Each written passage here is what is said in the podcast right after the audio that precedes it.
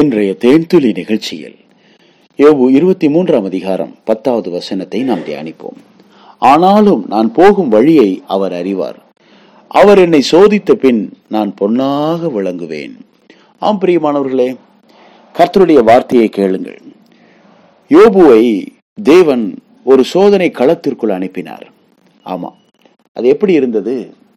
யோபுவின் பார்வையில் தங்கத்தின் மேல் இருக்கிற களிம்பை நீக்குவதற்காக அந்த தட்டான் அந்த தங்கத்தை அந்த ஆசிட்குள்ள போடுவார். இப்போ என்னாகும்? அது மேலே இருக்கிற அந்த களிம்புகள் எல்லாம் அதை விட்டு நீங்கி அந்த தங்கம் சுத்தமான தங்கமாக மாறும். அதை போல சோதனை களத்திற்குள்ளே என்னை தேவன் அனுமதித்திருக்கிறார். நான் சோதிக்கப்பட்டதற்கு பின்பு பொன்னாக விளங்குவேன் என்று யோபு அறிக்கை செய்கிறார். சோதனை என்பது இங்கே பரீட்சையாக அடையாளப்படுத்தப்படுகிறது.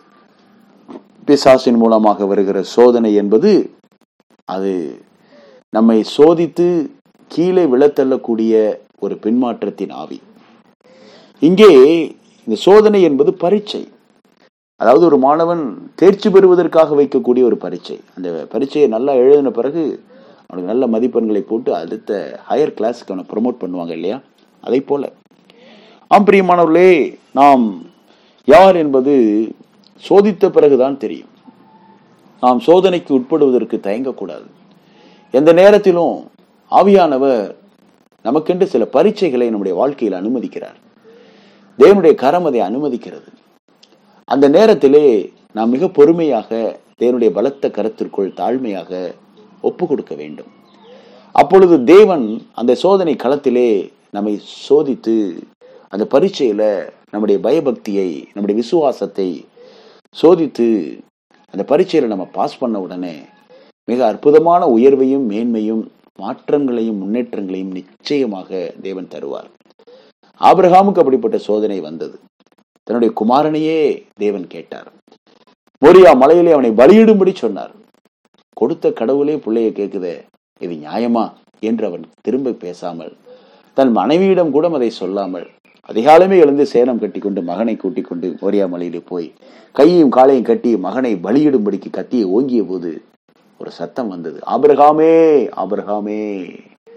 அதுதான் சோதனை களத்துல நாம் ஜெயிக்கக்கூடிய இடம்.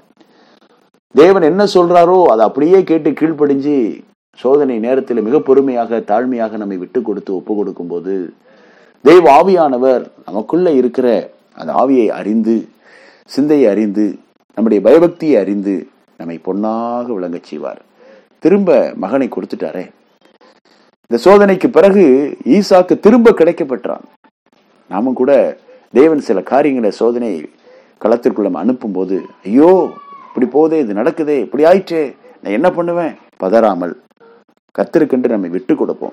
நாம் இழந்தவைகளை திரும்ப பெறும்படிக்கு தேவன் நம்மை சோதித்து அறிய வேண்டியது அவசியமாய் இருக்கிறது. சோதனை என்பது ஒரு பரீட்சை. இந்த பரீட்சையில நில்லாதவர்களாக பயந்து ஓடக்கூடாது.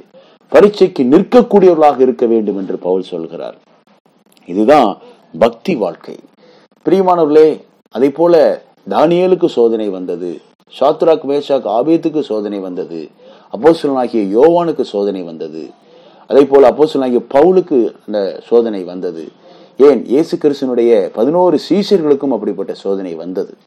ஏன்? பனிரெண்டாவது சீசனாகிய யூதாஸ் காரியோத்துக்கும் சோதனை வந்தது. அவன் அதிலே விழுந்து போனான். ஆம் அவன் துரோகியாக மாறினான். இயேசுவை மறுதளித்தான் அந்தோ பரிதாபம் பண ஆசைக்காரனாய் இருந்து சோதனையிலே விழுந்து போனதினாலே அவன் சீசத்துவ பட்டத்தை இழந்தான். அன்பானவர்களே நாம் சோதனை களத்திலே ஜெயிக்க வேண்டும். சுத்த பொன்னாக விளங்க வேண்டும். நாம் இன்னும் ஆசீர்வதிக்கப்பட வேண்டும் மேன்மை அடைய வேண்டும் உயர்த்தப்பட வேண்டும் என்று தேவன் விரும்புகிறார். அதற்காகவே நம் மேல் இருக்கிற களிம்பு போன்ற பாவங்களையும் சாபங்களையும் அக்கிரமங்களையும் அறியாமைகளையும் நீக்கி இந்த பூமியிலே பரிசுத்தர்களாக சுத்தவான்களாக தேவனுடைய பிள்ளைகளாக ஜொலிக்கும்படிக்கு நம்மை வாழ வைக்க அவர் விரும்புகிறார். எத்தனை பேர் இதை நம்புறீங்க? இந்த சத்தியம் உண்மையானது. சோதனை இல்லாத மனிதன் பரீட்சை இல்லாத மாணவன் எப்படி முன்னேற முடியும்? அதே போல விசுவாச வாழ்க்கையிலும் நமக்கு ஒரு சோதனை களம் உண்டு பிரியமானவர்களே. அதை கடந்து வரும்போது தேவன் நம்மை ஆசீர்வதிக்கிறார். என்னுடைய வாழ்க்கையிலும் கூட இருபது ஆண்டு காலம் என்னுடைய முழு நேர ஊழியத்திற்கு பிறகு பயங்கரமான ஒரு பரீட்சையை தேவன் அனுமதித்தார். என்னுடைய சரீரம் முழுவதும் அழுகி போனது. பயங்கரமான கொடுமையான புண்களால் நான் வாதிக்கப்பட்டேன் யோபோவை போல. ஆனாலும் ஒரு வருட காலம் தேவனுடைய பாதத்தில் அறைக்குள்ளேயே இருந்து நான் கண்ணீரோடு ஜெபித்துக் கொண்டே இருப்பேன். எந்த ஊழியத்தையும் நான் நிறுத்தியதே கிடையாது. என்னை பார்த்து யார் என்ன நினைத்தாலும் பரவாயில்லை. என்னை தேடி வந்த அத்தனை பெரிய அந்த புண்களோடு நான் ஆசீர்வதிப்பேன் ஜெபிப்பேன். ஆனாலும் என் தேவன் என்னை வெட்கப்படுத்தவே இல்லை. ஓராண்டு காலத்திற்கு பிறகு கர்த்தர் எனக்கு பரிபூர்ண சுகத்தை கொடுத்து தெய்வீக ஆரோக்கியத்தை கொடுத்து ஒரு குழந்தையின் மாம்சத்தை போல என் மாம்சத்தை கர்த்தர் மாற்றி. ஆமா இன்றைக்கும் என்னை ஆசீர்வாதமாக உயர்த்தி வைத்திருக்கிறார். இன்றைக்கு முப்பத்தைந்து ஆண்டு கால கிறிஸ்தவ வாழ்க்கையின் அனுபவத்தின் பிரயாணத்தில் இருந்து உங்களோடு இந்த பரீட்சையை பற்றி நான் பகிர்ந்து கொள்கிறேன். கர்த்தர் உங்களையும் ஆசீர்வதிப்பாராக. சோதனை வரும்போது சோர்ந்து போகாதிருங்கள். தேவன் பரீட்சையை அனுமதிக்கும் போது பயப்படாதிருங்கள்.